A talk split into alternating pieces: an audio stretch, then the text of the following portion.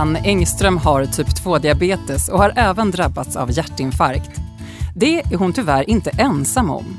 Att ha typ 2-diabetes ökar risken att drabbas av hjärtinfarkt och även av hjärtsvikt och stroke. Och mer än hälften av alla med diabetes dör i just hjärt och kärlsjukdomar. Det här avsnittet av Typ 2-podden Att leva med diabetes handlar om hur och varför diabetes är en hjärtfråga och tar upp vad som kan göras för att undvika problem med hjärtat och blodkärlen. Anna Engström gästar oss och berättar om sina upplevelser och hur hon fick stå på sig för att vården skulle ta hennes hjärtbesvär på allvar. Och vår diabetesexpert ger som vanligt tänkvärda råd. Jag som leder podden heter Anna-Karin Andersson och jag hälsar dig som lyssnar varmt välkommen. Ja, vår expert i Typ 2-podden sitter tryggt vid min sida. Det är Janet Rexell, diabetessjuksköterska och docent vid Uppsala universitet. Hej på dig Janet! Hej hej! Det kan ju låta hårt och skrämmande att inleda ett avsnitt med hot om död och allvarliga tillstånd. Hur, hur ska man som lyssnare tänka kring det vi ska prata om här nu, tycker du? Ja, alltså först och främst är ju diabetes en allvarlig sjukdom. Så är det. Och jag tänker så här att om man känner själv, alltså det är ju vuxna människor som oftast lyssnar på det här, eh, så tänker jag att om det känns för jobbigt så kan man lyssna en bit på det, podden, och så kan man stänga av. Sen kan man gå tillbaka och så kan man reflektera utifrån det. Så tänker jag. Många känner till att eh, fot och ögonproblem hör samman med diabetes men kopplingen till hjärtat kanske inte är riktigt lika välbekant. Eh, Janet, hur och varför hänger diabetes ihop med hjärtat och blodkärlen? Ja, vi har blodkärl till alla våra viktiga organ och även i de större blodkärlen så blir det förändringar då. Vi har höga kolesterolvärden eller fett, fett fett i blodet, så att säga, det farliga LDL. Och sen socker i sin tur gör ju då att eh, kärlväggen skadas. Och när kärlväggen skadas så kommer inte syret fram till muskeln. Och hjärtat är ju en muskel till exempel. Och då blir det förändringar i den muskeln. Hur mycket ökar risken för hjärtproblem de jag har diabetes? Ja, men mm, det finns ju inga bestämda siffror men ungefär ja, 30-40 procent. Till skillnad från exempelvis eh, fot och ögonproblem eh, så räknas inte de här hjärtproblemen som en komplikation till diabetes utan klassas mer som en följdsjukdom som ofta då behandlas separat av en hjärtläkare. Eh, och det kan göra att diabetesvården och hjärtvården inte är så samspelta och att viktiga behandlingsmöjligheter kan missas. Ann Engström har ställt krav på vården men har ändå blivit stundtals misstrodd och kanske hade hennes hjärtinfarkt kunnat undvikas. Vi ska få höra hennes berättelse och tankar kring det här med hennes egna ord. Varmt välkommen till Typ 2-podden, Ann Engström. Tackar, tackar. Ann, du är 75 år och har under en stor del av ditt vuxna liv haft typ 2-diabetes. Eh, du är en aktiv person och har en stor familj, även om både barnen och barnbarnen är vuxna vid det här laget. Eh, och du hade tidigare ett, ett högpresterande jobb som chef inom narkomanvården. Du är normalviktig och ser pigg och fräsch ut. Känns det som en okej snabbeskrivning av dig, Ann? Ja, det får det vara. och blommig klänning i studion också. Ja. Jättefint. Och det kan tyckas ovidkommande att prata om utseende, men det kan ha viss betydelse för din berättelse. Eh, för redan på 90-talet kände du att du stundtals hade bröstsmärtor. Berätta, hur kunde de yttra sig? Alltså den allra första gången jag hade klassisk kärlkramp med tryck över bröstet och liksom smärtor upp i eh, kindtänderna, det var faktiskt nere i Kitzbühel. Vi var åkte slalom. Och då eh, var det en sån här dag med tung snö och lite blött och så här. Va? Så bodde vi, vi hade hyrt hos en bonde liksom i en uppförsbacke ovanför liksom en backe och där blev det liksom oh, alldeles stopp. Och sen eh, när eh, vi kom hem så eh, eh har jag en granne och kompis som är, är, läkare. Och en natt, några veckor senare, så var det samma visa igen. Och då sa han så här, nej vi ska ta ett EKG, vi åker upp till SÖS. och så tog man ju då ett vilo-EKG och jag hade ju inte någon hjärtinfarkt så att jag blev ju liksom fri, friskkänd, eller vad man ska säga då, frikänd då. Men man diskuterade aldrig om jag kunde ha kärlkramp. va. Jag menar, hjärtinfarkt är liksom bara end point of kärlkramp. Så vad jag gjorde då, jag rökte. Jag tillhör den generationen som har rökt från jag var 19 år till jag var 40 ungefär. Och då slutade jag att röka omedelbart. För då inser jag någonstans att det kanske ändå har med det där att göra. Va? Sen stoppade jag undan det där och fortsatte och, ja, med allting annat som tog min mesta tid. Och så tänkte jag inte så mycket på det där för då försvann faktiskt kärlkrampen. Sen kom det tillbaka några år senare. Och då försvann det inte igen. Va? Utan eh, då, ja, den gamla vanliga klassiska. Man går för fort i uppförsbackar. Uppförsbackarna var väl det man märker först. Och, och så man bär tungt och försöker. Och det man absolut inte får göra det och ju bli arg. För då blir man, får man ju kärlkramp direkt. Och så småningom då så klagade jag förstås för diabetesläkaren och sa det att jag har kärlkramp. Du, du som bestämde dig själv på något sätt? Att det, du visste ja, att det var det? Ja. Jag var säker på det. Ja. Jag visste att jag då, hade kärlkramp. Tyckte jag. Ja. Jag tyckte att jag visste det. Mm. Men det tyckte inte han. Utan han sa så här, du ser så fräsch ut, sa han. Jag var inte så gammal heller. På den tiden så förstod man inte att kvinnor innan klimakteriet skulle få, få kärlkramp och, och hjärtinfarkt. Det har man ju fattat det. Men eh, så, nej, nej, nej, sa han då sådär. Va? Du kan inte ha kärlkramp, det tror jag inte. Jaha, och så småningom då så eh, togs det faktiskt ett... Eh, och jag blev bara sämre och sämre.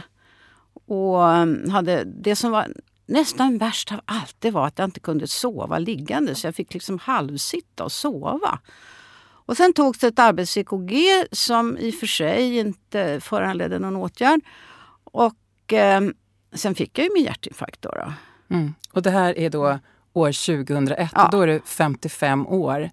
Berätta om den dagen då du fick den här infarkten. Då. Alltså egentligen vet jag inte riktigt. Alltså, jag, redan kvällen innan så hade jag ju så mycket kärlkramp så jag kunde inte skala potatisen. Utan sonen, en av sönerna var hemma så jag sa du kan väl skala potatisen. Och, ja, liksom man tänker så här, de säger ju att det inte är något farligt. Det är väl det här va, som är, jag var ju ganska säker på. Sen dagen därpå då skulle vi ut och åka skridskor vid Hellasgården.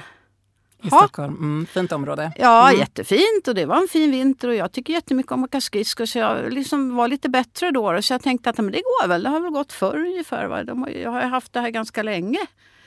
Ja, och sen när vi kom ute på den där isen efter något varv eller så, och det var ju kallt också ute förstås, då, och då var det liksom bara, då var det helt kört alltså. Då var det jätteont, gjorde det. Mm. Så jag, vi körde hem. Märk väl, jag körde själv. Min man har inget körkort. Och sen eh, tog jag och tog av mig de där eh, pjäxorna och det här och så åkte upp till SÖS.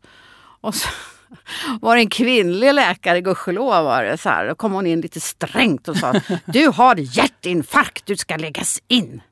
Jaha, så jag.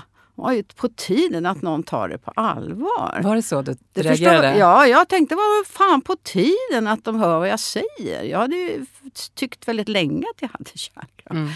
Sen, eh, ja, sen blev det då man togs in och så fick man ju då mediciner och alltihopa det här. Och sen Jag har på- in sån här stents som det ja, heter. Som men det blev mer eller mindre akut. Därför att på den tiden, det här är länge sedan. Mm. Vi tänker att, att hjärtsjukvården har faktiskt en annan kapacitet att göra de här undersökningarna Och det kunde de inte på dagen för att den här apparaten var trasig tror jag det var. Utan mitt i natten så var det störtakut. Så då fick de kalla in den där stackars doktorn som gjorde det här och hade lagat apparaten. Så då gjorde man en akut sån här ballongsprängning som det hette på den tiden. Då satte in två såna här små stent. Eller små, alltså det är som nät som håller kärlet så att säga öppet. Och jag tyckte att det var vad som var väldigt bra, det var det att min man hade ju, eftersom ingen hade tagit det på allvar så var ju de här männen omkring mig, va? de hade också tyckt att ja, men det finns så mycket andra orsaker till ont i bröstet, du vet och så här. Va? Och då ringde jag till min man, så får fan komma, så jag. För han är röntgenläkare. Så han tycker nu ska han få se bilderna. Och det var först då när han fick se bilderna. Det som var som en sytråd kändes det, såg det ut som, tyckte jag då. då. Alltså bilderna är rätt stora. Patienten ser ju själv bilderna som en tv-skärm. Va? Så det är ju mycket förstorat. Så att då först förstod han att det var allvar. Det var lite så att, eh, ja, men sen Ja, historien slutar inte här. Nej. Nah, nej, det gör den det. egentligen inte. Utan jag skrev sig hem och så fick jag vara sjukskriven ett slag. Och sen på den tiden var det så att efter man haft en hjärtinfarkt så får man gå på hjärtrehab. Och det var jättetrevligt. Man går där och jumpar lite och tar blodtrycket och sådär. Och det var väldigt bra. Eh, men eh, sen fick jag ju bara mer och mer kärlkramp. Och då får man ett återbesök hos hjärtläkaren. Och då sa den här hjärtläkaren, det var så en annan manlig läkare då. då, Som sa, så sa jag det att nu är det kokta fläsket stekt, så jag, nu är det likadant igen. Så jag har svårt att sova eh, liggandes och bla bla bla, allt det här. Symptomen hade kommit tillbaka. Ja, ja, ja, sa han. Så här, ta, det- ta det lugnt, så vi ska ta det lugnt. Och om det fortsätter till hösten, alltså hjärtinfarkten var i januari, så det här var någonstans i mars kanske. Någonting sånt. va. Du kan börja jobba halvtid, sa han. Mhm. Jaha, sa jag. Åh, så då i alla fall så skulle jag börja jobba halvtid och jag jobbade ute på Huddinge sjukhus och bor på Söder. Så att det var alldeles för långt att gå till stationen för jag fick gå så långsamt för annars så fick jag kärlkramp. Så, då, så, då, så jag körde bil till jobbet och sen när jag kom till jobbet så sa kollegorna det här går inte. Du kan ju fan inte gå någonstans, du hinner knappt till matsalen för det är för långt. Va? Och då remitterade de mig till en kvinnlig hjärtläkare här i Stockholm. Och då sa hon så här, ja men så här kan du inte ha det. Nej, så jag skjut kärringen eller gör något, så jag. så gjorde de en ny sån här äh, undersökning av kärlen i hjärtat och sen eh, blev jag då bypassopererad. Och det har varit en, för mig en väldigt bra operation för jag fick ju väldigt mycket mindre symptom. Inte så att symptomen är helt borta, det är de inte. Men man får inte övertrassera kontot så att säga. Men vardagslivet fungerar alldeles utmärkt ändå. Så jag är väldigt glad om denna bypassoperation måste jag säga. Mm. Janet, vad tänker du efter att ha hört Anns berättelser och hennes funderingar? Ja, alltså det, alltså jag satt och tänkte så att eh, kvinnor tas inte riktigt på allvar. Så uppfattar jag av och till i vården att det är, tyvärr. Eh, sen är det ju en väldigt stark och bra berättelse vi får ta del av som verkligen kan hjälpa andra att eh, stå på sig vid de här första symptomen och ha tillit till sina egna symptom, faktiskt. Mm. För det är ju bara individen som kan känna det här. Och sen att det inte stämmer in då, precis som, som nämndes här då, att det inte stämmer in för den typiska eh, patienten så att säga. För ung, för pigg, för, ung, fräsch. för pigg, för fräsch, för smal, Kvinna. hela kittet. Glad, pigg, utåtriktad, ja, you name it. Mm. Ja.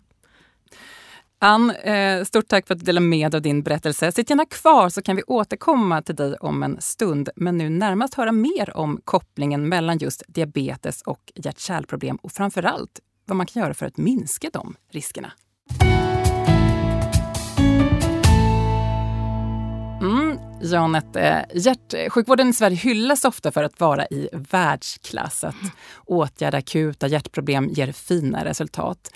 Men det är ju något som tycks brista i det här förebyggande arbetet. Eh, För mycket forskning pekar på att många hjärtproblem skulle kunna undvikas. Eh, Om vi börjar med mig som enskild person, kan jag göra något för att minska risken att drabbas av hjärt-kärlsjukdom? Om någon, någon livsstilsförändring till exempel? Ja, alltså det är klart att det är det här klassiska att röra på sig och, och äta så gott som, ja, följa de råden som finns, vad man stoppar i munnen. Och det har vi ju pratat om tidigare också. Ja, Och Anns eh, egen, eh, att, att fimpa för gott, är det En bra åtgärd. absolut. Det är ju jätteviktigt, helt klart. Mm. Absolut. Men det gamla vanliga helt Men enkelt. det gamla vanliga skulle man kunna uttrycka saken som. Ja, precis. Ja. Eh, men vi, vi har ju konstaterat att diabetes i sig är en riskfaktor för hjärt och kärlsjukdom. Och diabetes är ju svårt att bara trolla bort. Så även om jag Mm. gör de här då livsstilsförändringarna så har jag ju en ökad risk för följdsjukdomar med hjärta och kärl. Vad- finns det för behandlingsmöjligheter då, Ja. som kan minska riskerna? Eh, Det här kan jag faktiskt bli lite förtvivlad över, det vill jag säga först och främst. För idag finns det flera behandlingsmöjligheter. Det finns olika mediciner att ta till. Men som det ser ut idag så startar behandlingen alldeles för sent. Och det är ju förstås olyckligt för patienterna.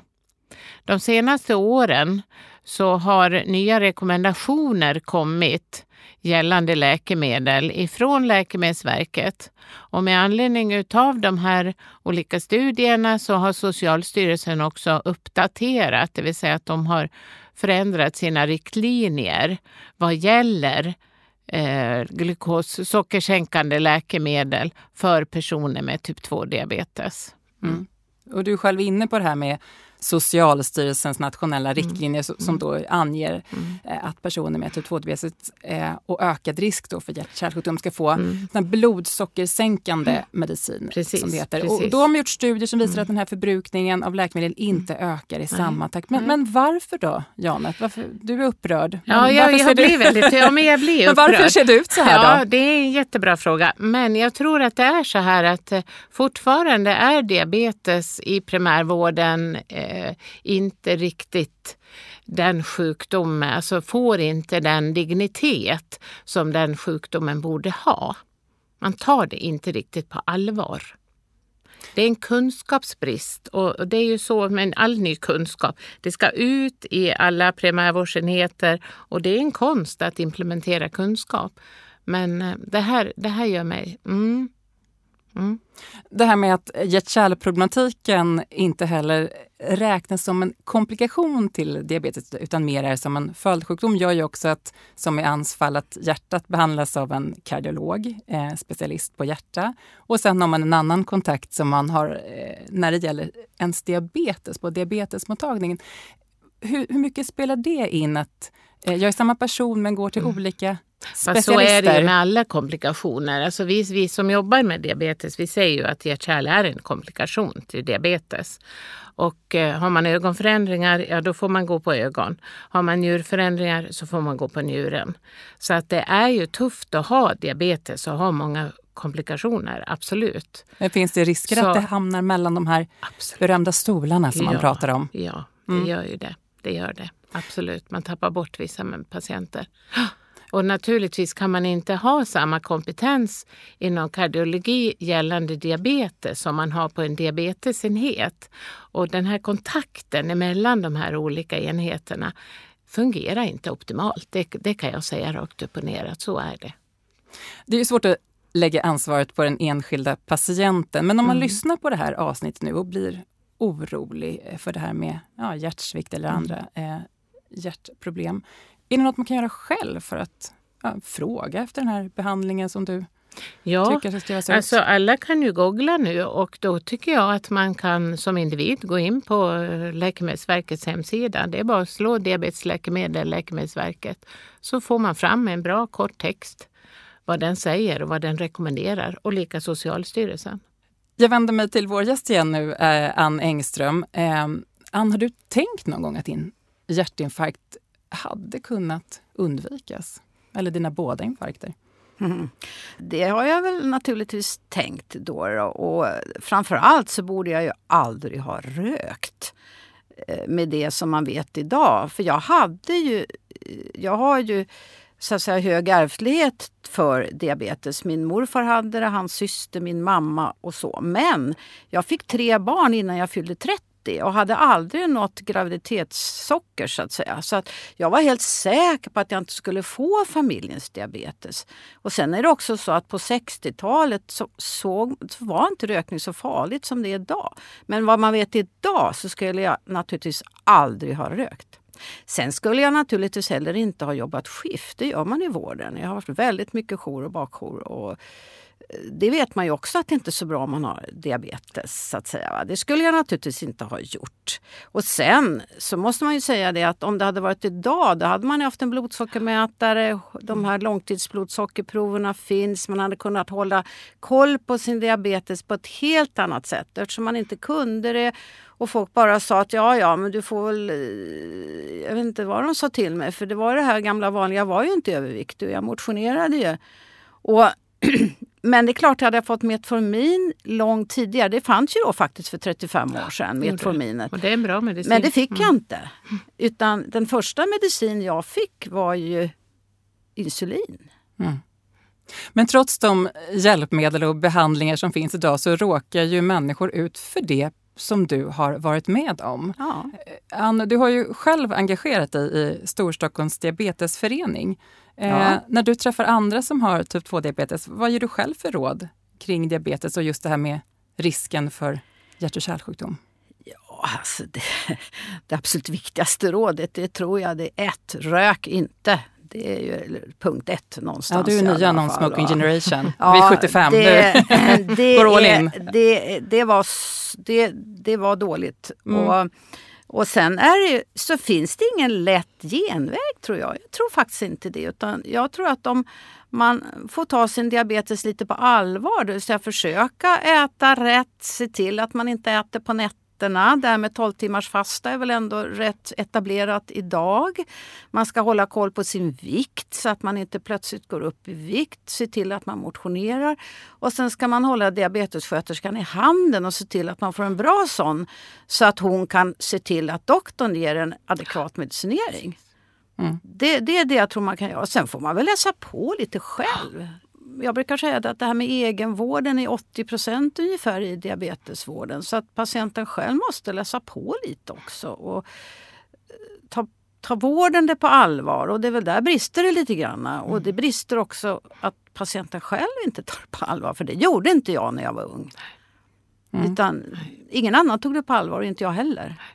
Du hummar och nickar instämmande här, Jan. Ja, jag gör du tycker det. det låter bra. Ja, jag tycker det. Verkligen. Och just det också att vården inte tog det här riktigt på allvar Nej. utan man sa du har en släng av socker. Det har vi gjort eh, lite studier på Mm. från diabetessjuksköterskorna. Det är ju ett tag sedan nu som du drabbades av dina hjärtinfarkter, Ann. Hur mår du idag?